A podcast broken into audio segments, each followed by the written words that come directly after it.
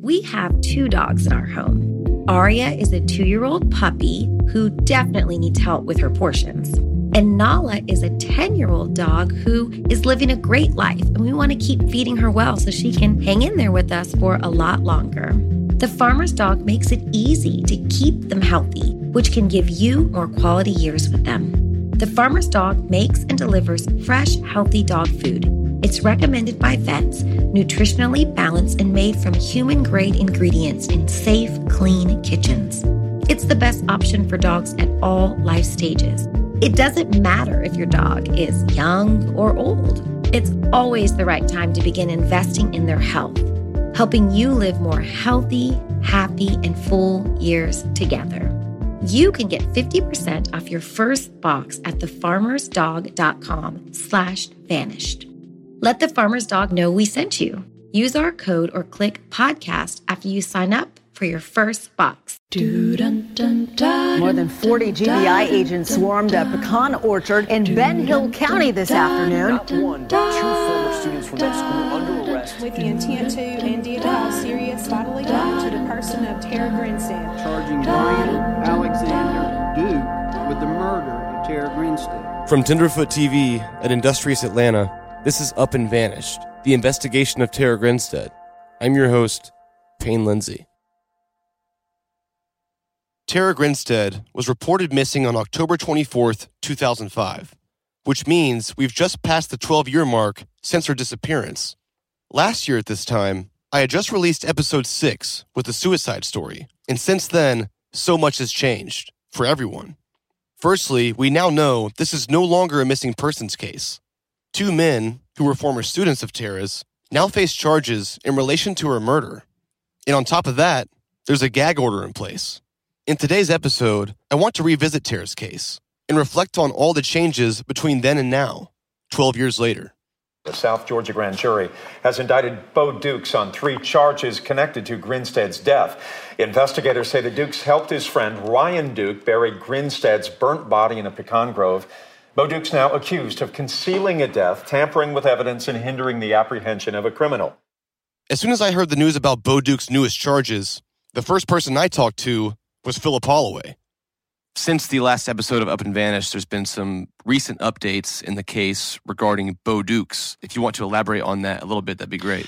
You know, there really has been a big development because in August of 2017, a grand jury in Wilcox County, Georgia, indicted Bo Dukes for additional felonies making a false statement, hindering apprehension of a criminal, concealing the death of another. The indictment is structured in a weird way because it charges him with two counts of making a false statement, one count of hindering apprehension of a criminal, and one count of concealing a death of another.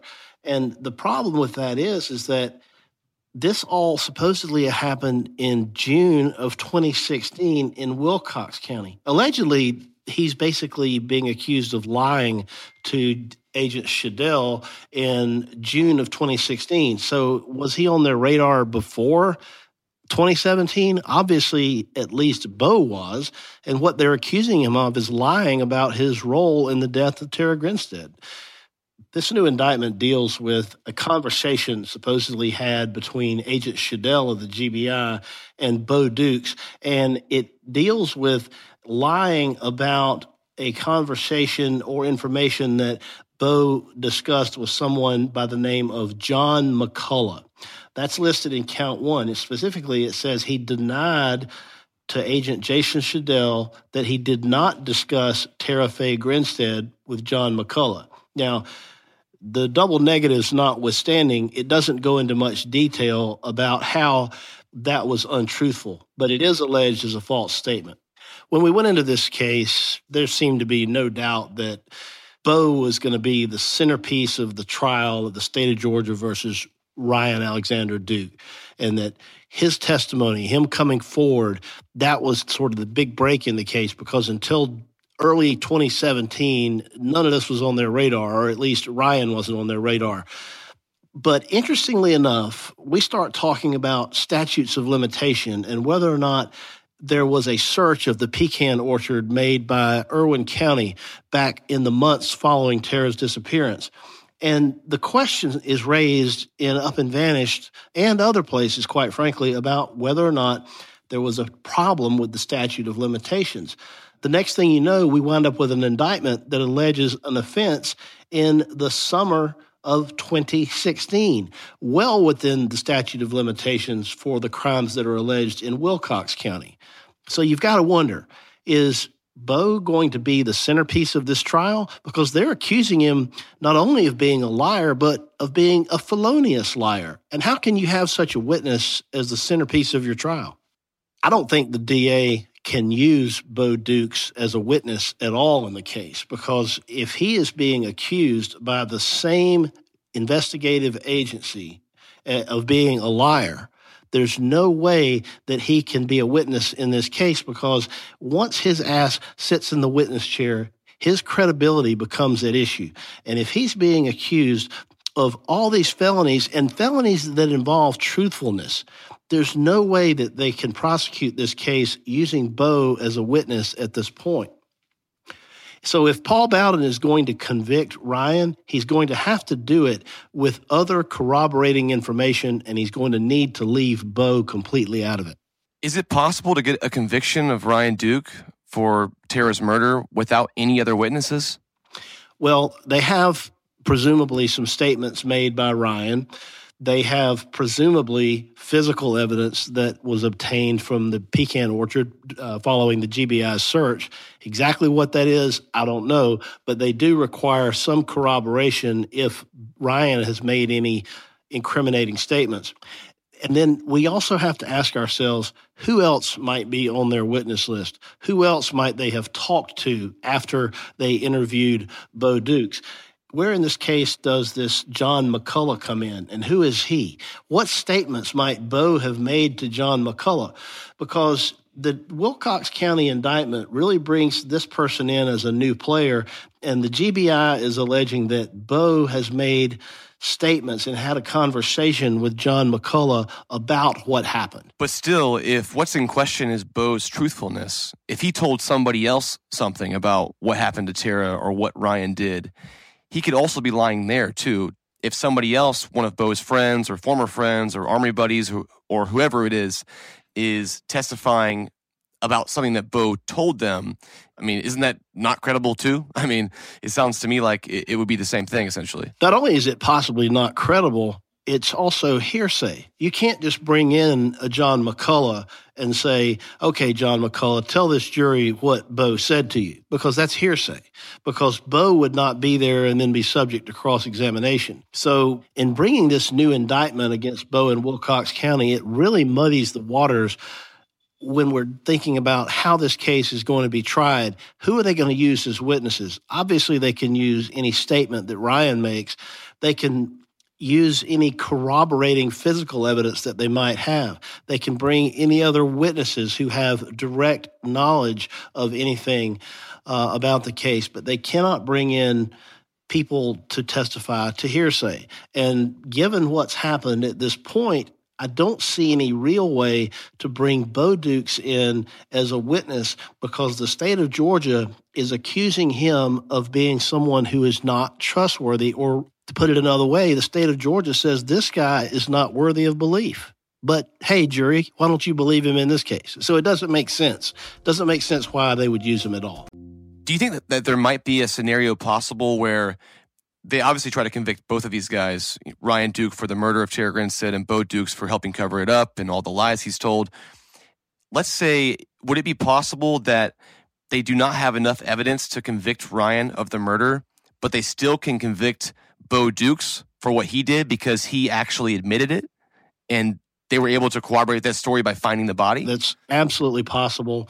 I think that given the fact that there's two indictments against Bo, granted that one of them may have a statute of limitations defense, the fact that they've indicted Bo twice in two different counties within the same judicial circuit tells me that they are trying to convict Bo and probably trying to send him to prison you got to bear in mind the indictment against Ryan is in the Tifton Judicial Circuit in an entirely different county.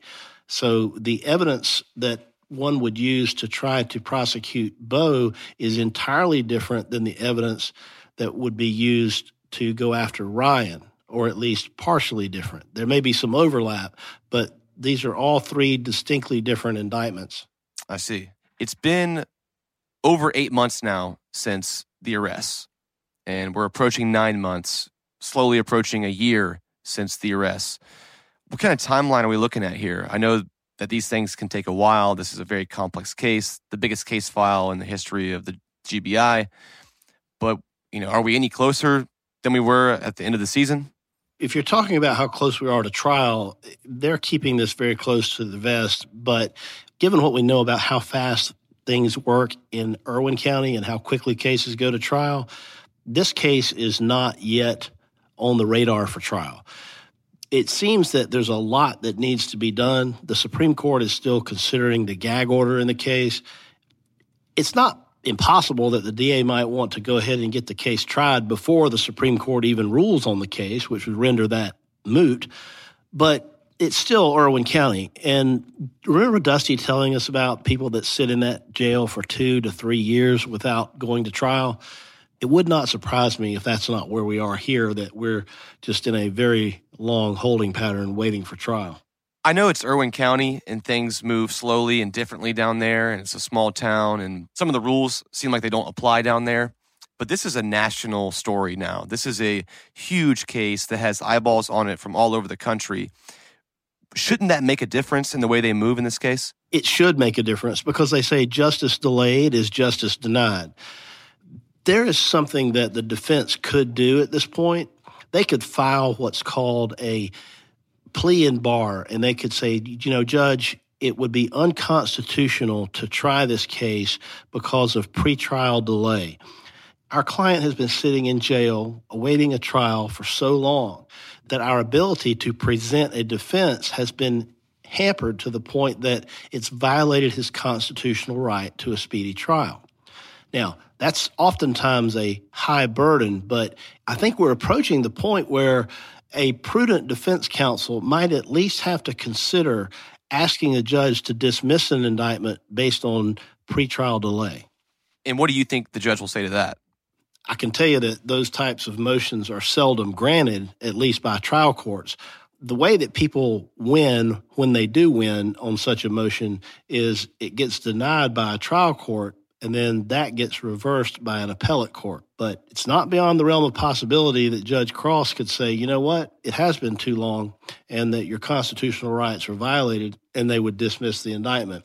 The biggest change between the end of season one and now, from a legal perspective, is that I am fairly certain that Bo Dukes will not be a witness if there's ever a trial in the state of Georgia versus Ryan Alexander Duke. To no surprise, the GBI is now calling Bo Dukes a liar. Also in recent news, the Supreme Court in Georgia weighed in on whether or not the gag order in Tara Grinstead's case is deemed constitutional. Here's audio of Ryan Duke's lawyer pleading his case to the Georgia Supreme Court. I think, Mr. Gowan, that, that kind of permeates all of this is a, a presumption that you cannot get a fair and impartial jury. And what is it right now to say that you can't get a, in your opinion, a fair, or the opinion of your client, a fair and impartial jury? I mean, what indication do we have? We're concerned, you know, as stated, with the different things that are in the articles. Uh, we're having problems with the, with the social media and the internet is being what it is today. We can look at those things and see, and we're seeing, and, I, and, I, and it's been cited, and I know just because somebody posts anything doesn't even mean they're a potential juror. They could be on the other side of the world. But when you see the venom the, the hatred, the concern that goes toward our client, it does make us very concerned. One of the things that you may have noticed from the facts um, in this particular case, there is an internet website that's been devoted to this case uh, up and vanished. And they cite on there, there's approximately 15 million listeners on there. And if you look at Mr. Lindsey's uh, coverage of the, of the trial, I'm sorry, the coverage of the case, uh, you see that um, even without going into the, uh, the details and the things that we've asked not to be discussed, he's still able to provide media coverage and talk about the case. Um, Is that prejudicial, potentially? in some So cases, How would you stop well, it? This be- order's not stopped it since March 27th, correct? what we've done, their, to their point, you have, the order potentially has the effect of limiting their sources. But it hasn't stopped the, me- it hasn't stopped the social media coverage. that's correct, Your Honor. You still think that's prejudicial, or could be? All we've asked is that uh, the gag order cover the potential trial participants. But you can't trace the, what the trial participants are doing in an inappropriate way to the stuff you're complaining about. This podcast, is there any evidence the podcast is based on anything that this order would prohibit? Not that we could tell, we monitor it, Judge. Justice. Okay, so if that's the case, how can you cite that as basis for the gag order? Well, they work around it. They're able to cover it without getting into those potential facts that are we consider will be prejudicial to the case, to potential jurors. Yes, we call that media coverage, right? Are you, are you saying that the court can ban media coverage based on what they learn through the public? No. I don't think this gag order prohibits them from being able prohibits them from being able to cover the case. I think what it does, it limits maybe what they want to get into, you know, the, the sordid details, the kind of things that uh, typically, you know, we would get into in, in a trial of the case, but I, I don't think it limits their ability to, to make a fair coverage of the case and inform the public of, of the progress and what's going on. And what evidence are they getting into sordid details that cover from anybody, come from anybody covered by this order? Well, they're going to come from law enforcement, and that's why. What, what evidence is there in the record that anything that you call a sordid detail is coming from something that would be prohibited by this order? That's, you know, again, why we're requesting as a pro- prophylactic purposes. And that's the presumptive part, is that you're presuming something that hasn't occurred. That's correct, Your Honor. Philip Holloway had his own opinion on the gag order, too. There's also been some recent developments in the news regarding the gag order in this case. Could you elaborate on that? On October 24th of 2017, the Georgia Supreme Court met and heard the appeal that was filed by media lawyers alleging that the gag order violated the First Amendment. And if you watched, as I did, and listened to the justices' questions to the lawyers for both sides, it seemed like that the justices generally were concerned about how broad this gag order is and whether or not it, in fact, has hampered the news media's ability to, to gather information. Because the First Amendment deals with many things, but at the heart of this appeal by the media outlets is the right of the press to have free access to the ability to gather the news, if you will. The arguments that were made by the lawyers for every side in this case were certainly very interesting. But looking at it objectively, if I were to be a voting justice, I would have voted with the media lawyers because I think, in my opinion, they have the better argument when it comes to the legality of the gag order. Do you ever wish you could become a detective and help find the clues to the case? How about all of that in a mobile game that you can take anywhere? In June's Journey, each scene leads to a new, thrilling storyline. Uncover the mystery of June's sister's murder and find out about scandalous family secrets. The gameplay lets you find hidden clues as you investigate a murder mystery. Escape to a bygone age of mystery, danger, and romance. Let your imagination run wild when decorating your island estate and collect scraps of information to fill your photo album and learn more about each character. Whether you're craving a good mystery or looking for an escape, you can immerse yourself in the world of June Parker. June's Journey is a hidden object mystery game with a captivating detective story taking you back to the glamour of the 1920s with a diverse cast of characters. Each new scene takes you further through a thrilling murder mystery story that sets the main protagonist, June Parker, on a quest to solve the murder of her sister and uncover her family's many secrets. I travel so much while working that I personally love to play it while sitting around airports with all that free time I have. Can you crack the case? Download June's Journey for free today on iOS and Android.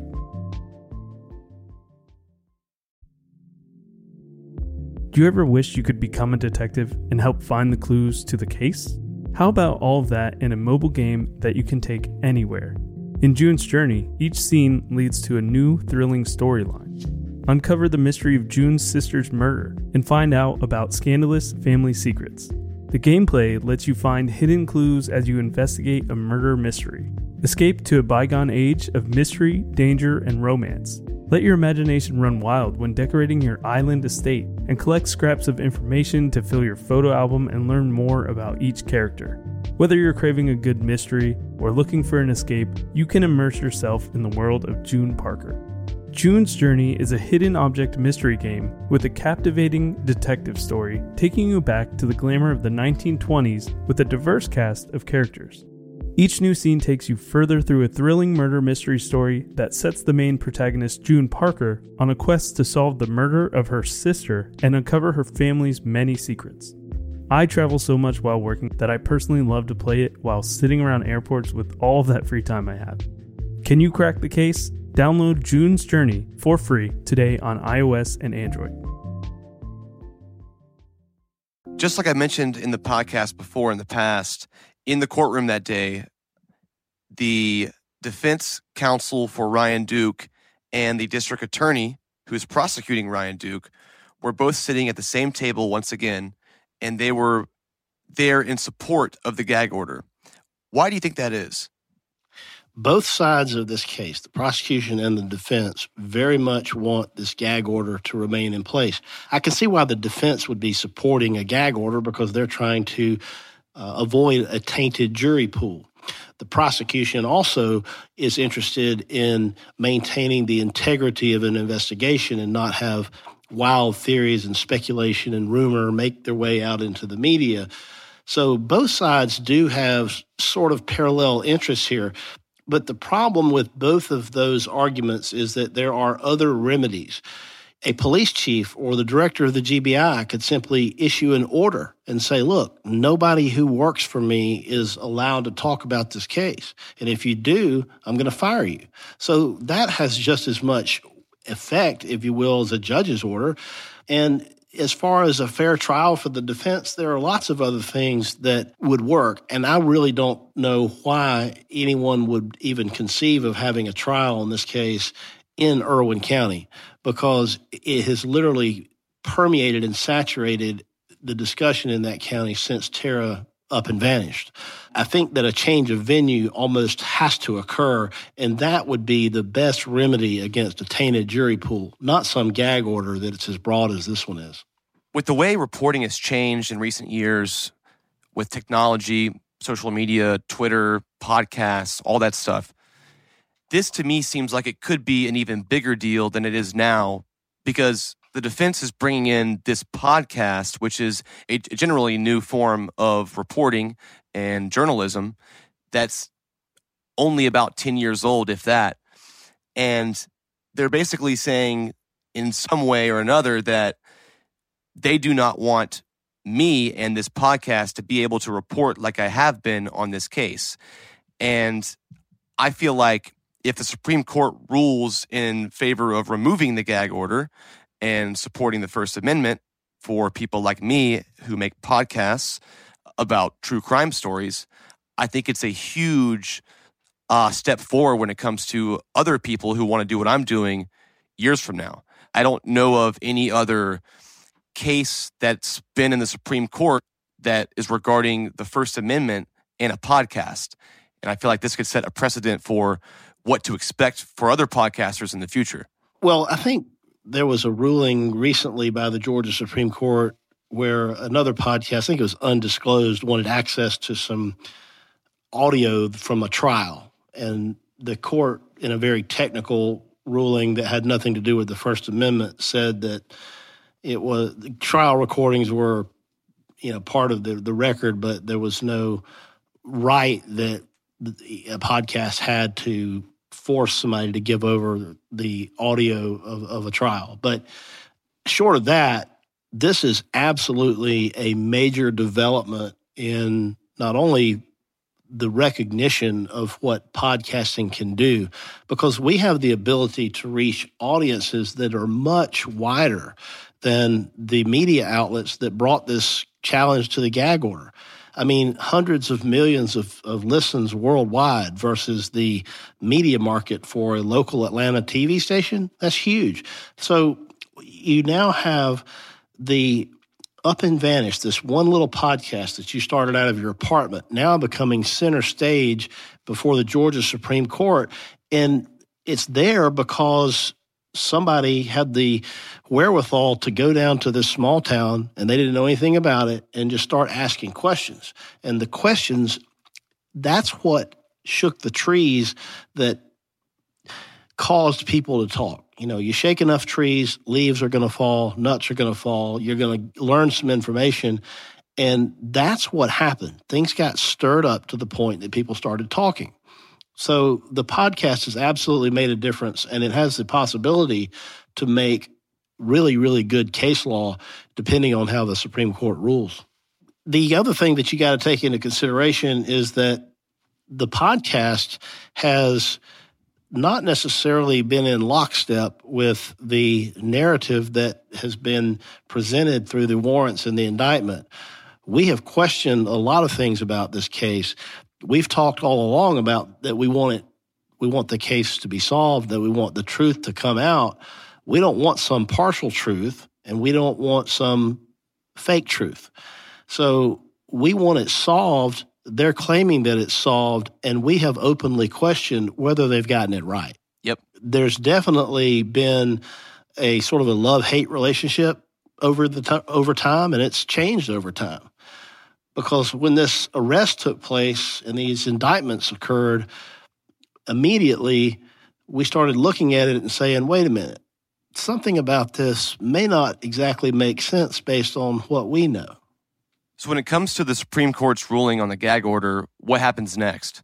What would happen would be the Supreme Court would either say that the gag order was not unconstitutional and it would stay in place as it currently is, or they could say part of it is constitutional, part of it's not, and send it back to the trial court with instructions to make appropriate modifications based on what the Supreme Court may or may not find to be unlawful about it. So, when should we expect to hear their decision? The Supreme Court usually takes several months, depending on whether or not the justices are in agreement. One interesting side note the Georgia Supreme Court now has nine members on it. One of the members of the Supreme Court recused herself from the deliberations because of some political connections that she has to one of the lawyers who did not directly represent the media, but also filed what's called an amicus brief, which is sort of like a third party intervening saying, yeah, we don't represent this TV station, but we agree with them. So, because of some connections that were personal or political between one of the justices, there was only eight. So, it could turn out that there's a tie. And if there's a tie, the ruling stands as is and the gag order stays in place. Besides legal developments, there's recently been some personal and emotional changes in Tara's case. Dusty Vassy passed away on September 8th, 2017, from cancer. Dusty was a huge help to me during my investigation, not to mention a real friend. And I'm not just saying that. Out of every single person I met in this case, I was closest to Dusty. And the Ocilla Star where he worked was really the only place I ever felt comfortable. Dusty was smart, he was witty, he was funny, and hands down, one of the most genuine people I've ever met. And not to mention, an incredible writer. I'll miss him. And this case would not be where it is today without his help. Recently, Dusty's mom called me to share some words of her own about her son. He was getting ready to go to um, Abbeville to get statements from anybody because that was when they had just got charged with the other indictments in Wilcox County for lying to the GBI. He was getting ready to go there, and he called me and he called himself the um, ambulance and I was there before the ambulance was. He had started coughing blood again, like he did at first, but except it, it was a lot worse. We got to the hospital to ER. They did a CAT scan. And one of his doctors, his main pulmonologist, thought that he had a leak coming from an artery. And then the radiologist read it and said that it was a blood clot. So we don't really know for sure what caused bleeding, but it pretty much stopped during the day, except for just a little bit here and there. And his sister had come from Fayetteville, North Carolina, and she had been there maybe five, ten minutes. And you know Dusty how he would cut up. And I'm not sure even I know what the name of the song was. She had on a long sweater, but she had on jeans. But something about a short skirt and a long coat, or I don't know. Anyway, he was singing that to her, and his typical self, you know, being trying to be funny, and um, he started coughing, and when he started coughing, he started bleeding again, and it never stopped. I don't think anybody expected it to happen that soon.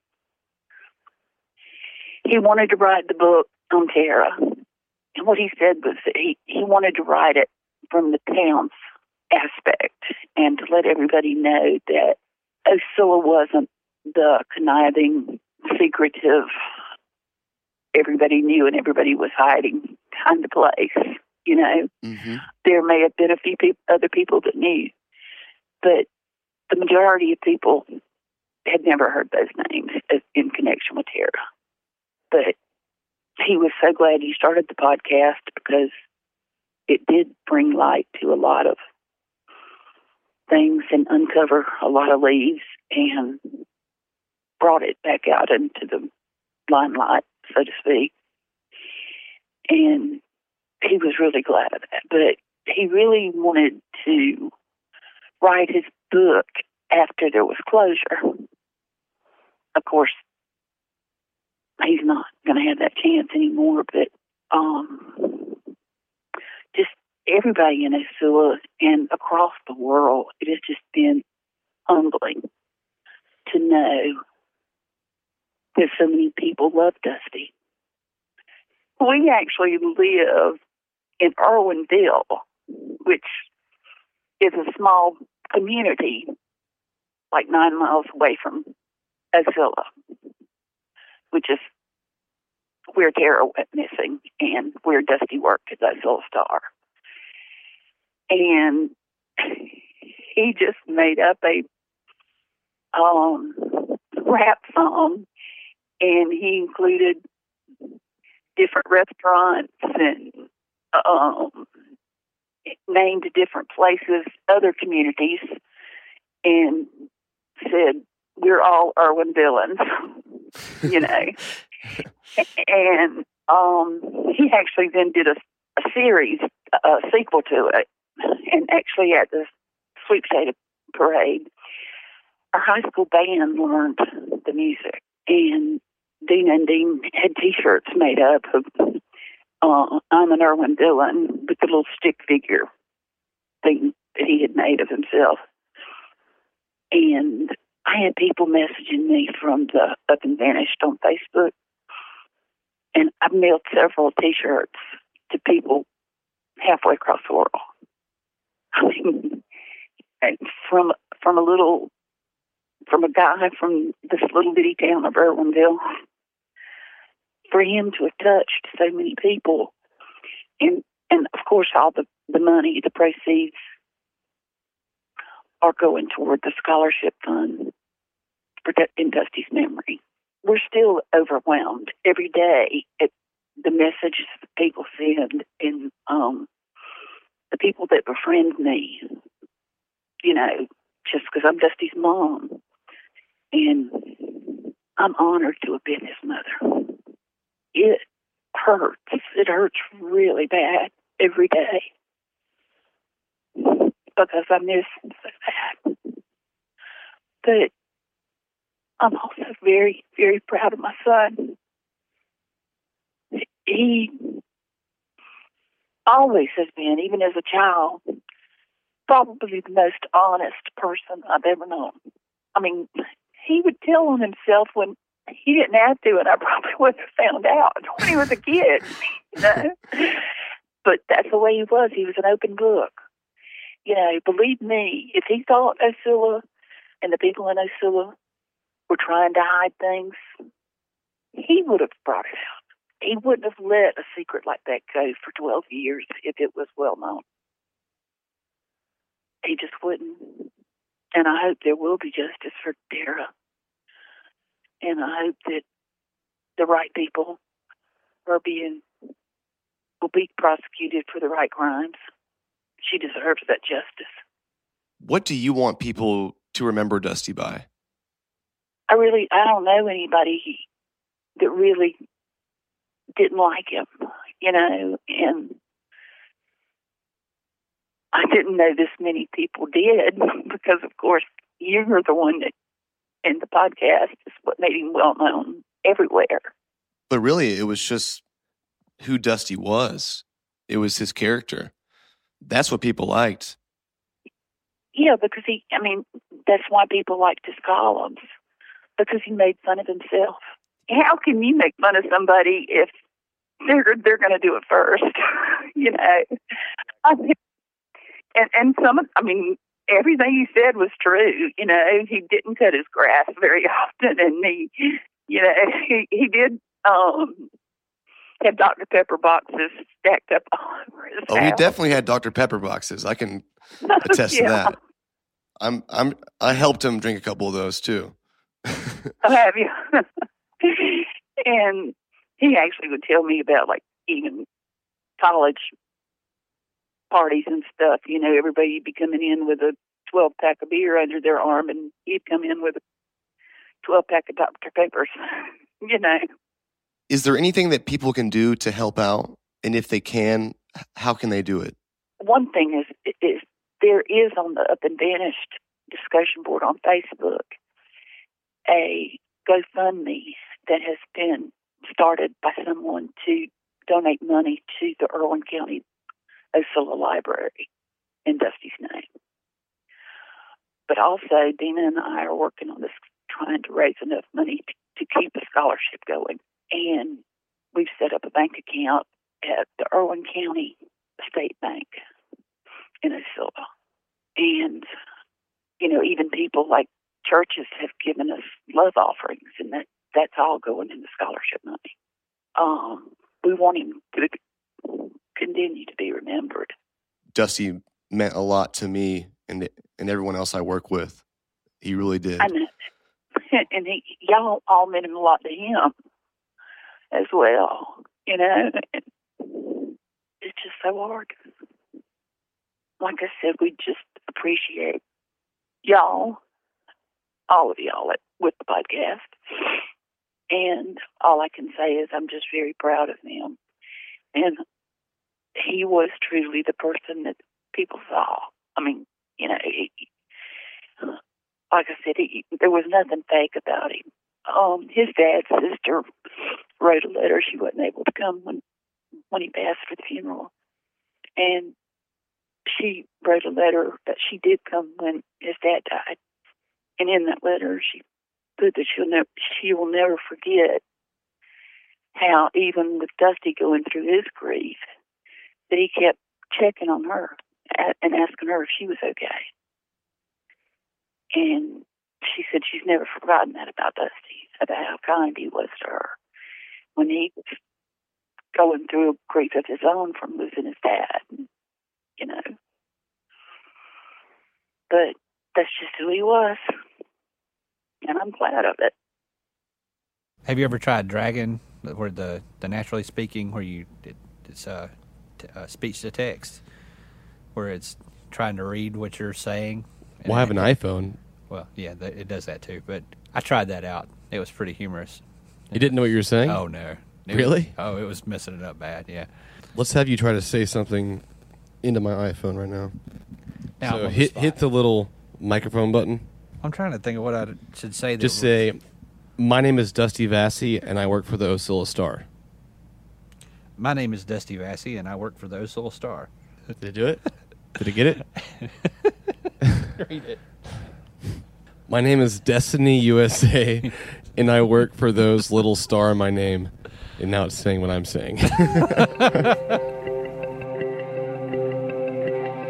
Maybe it's the accent or something. I don't. I don't know. I don't know. I think people mo- mostly enjoy your voice. It seems like. Yeah, I don't know why. I find Dr. Godwin's. I enjoy Dr. Godwin's voice. I really do. And I think they're right. It's authentic. It's it's unique. You have that kind of bassy radio voice to me. Oh well, thank you. I think you have a, a podcast voice. See, what does that even mean? that means that my voice is not good enough for radio. No, no. Podcast is more advanced than radio. Who listens Yeah. to radio? Nobody. I'm Dusty Vassy, uh, the reporter for the Ocilla Star. I've lived in Irwin County most of my life. I've never actually lived in Ocilla, but I live 10 miles away and I work here every day, so pretty familiar with the place. I've learned more about this case since your podcast started than I probably had in 11 years before that. A, a documentary, people talk about it that week and then forget about it. Your podcast has been going on weekly for three months now or so, right? And people talk about it all the time. Government employees, uh, police officers, uh, people that work at banks, um, clerks at stores. I mean, I think there's there's just, just like an almost an itch to have this to know what happened, you know. And hopefully, this podcast will, will bring us closer to knowing.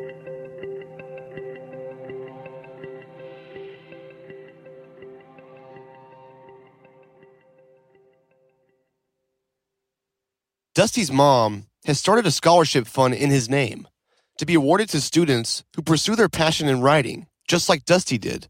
To find out more or to donate yourself, go to gofundme.com slash donate Dusty. That's gofundme.com slash donate Dusty. All the money goes directly to Dusty's mother, Mandy, and will be used for the scholarship fund. I think it's safe to say that other than the GBI, no one knows more about this case than Maurice Godwin. And no one can comment on the evolution of this case over the past 12 years better than he can. This case has always been very emotional for me, especially the first 10 years when the case was unsolved. It's been um, uh, still emotional uh, since it- it's been solved, but not like when it was unsolved. March 10th, 2006 was my first day in Ocilla. I, I pulled in to uh, Tara's driveway and I felt a huge case uh, on my shoulders.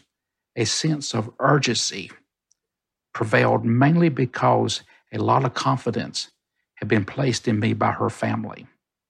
I never imagined how huge uh, this case would become and that it would take 11 years to solve.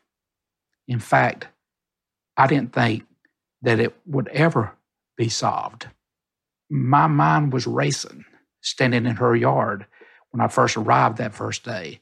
Uh, my mind was racing with a few theories as I drove to West Park. As I stepped out of my SUV, I glanced over to the spot on the front yard where the latex glove had been found. And I thought, that just didn't make sense to me. Something is not right about this. I grabbed my CSI kit from the trunk and my, made my way to the front door. Um, I had a, a key that was given to me by her sister so I could come and go as I pleased. When I unlocked uh, the door and entered Tara's house, I immediately felt Tara's presence. As I glanced at the tall cabinet that held her Miss Tifton tiara and various photographs of her pageant wins. I looked around the living room and I saw a TV and a VCR housed in a keepsake cabinet. 30 minutes into my visit, the most violent thunderstorm hit Ocilla. I thought to myself, what have I gotten myself into? I just did a, a brief walk through in the house. It was very, very emotional. I waited till after the storm passed so it wouldn't be so loud from the thunder and the rain hitting the, the, the roof. and made my way back to Tara's bedroom. You never get over the eerie feeling of walking into a room where a victim was possibly murdered. I was very uh, emotional, but soon straightened up and um, went back to work. It was very, very emotional for the for me, and it still is. But the emotion now is a lot better than it was during all the years that it was unsolved. And I surf on top of this, the feeling uh, that you're not welcome in our town was no more evident than when I was uh, intimidated during my first night in Ocilla. Uh, when the, the truck, the headlights at the um, park, uh, the RV park where I was staying at, was just outside of my bedroom window. I endured uh, further frustration, additional threats, and all kinds of obstacles while seeking justice for Tara. You know, it, it's just been very, very difficult for me, but I took a chance. I was in a boat in the ocean with a huge hole in it. And after 10 years, I felt like I was sinking. And when I saw the internet uh, post uh, that Payne had done, seeking information, trying to do something uh, like a documentary on the case, I said to myself, this might be the life, Ralph, that I need to try to do something with this case. And it was. It was. You see where this case is today versus a year ago. It the podcast and this up and vanished team, in my opinion, is responsible for the status of the Tara Grinstead case as it currently is. The police chief of Ocilla said back in 08, this is a case where we don't even know where the haystack is to look for the needle.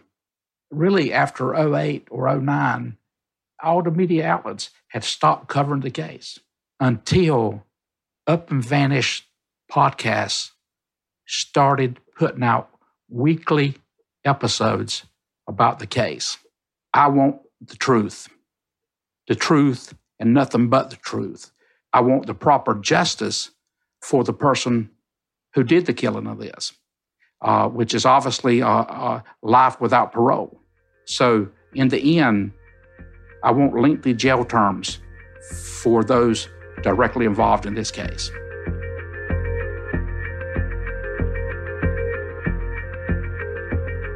Thanks for listening, guys. Today's episode was mixed and mastered by Resonate Recordings. If you want to improve the quality of your podcast or start a podcast of your own, go to resonaterecordings.com and get your first episode produced for free. Thanks, guys. I'll see you soon.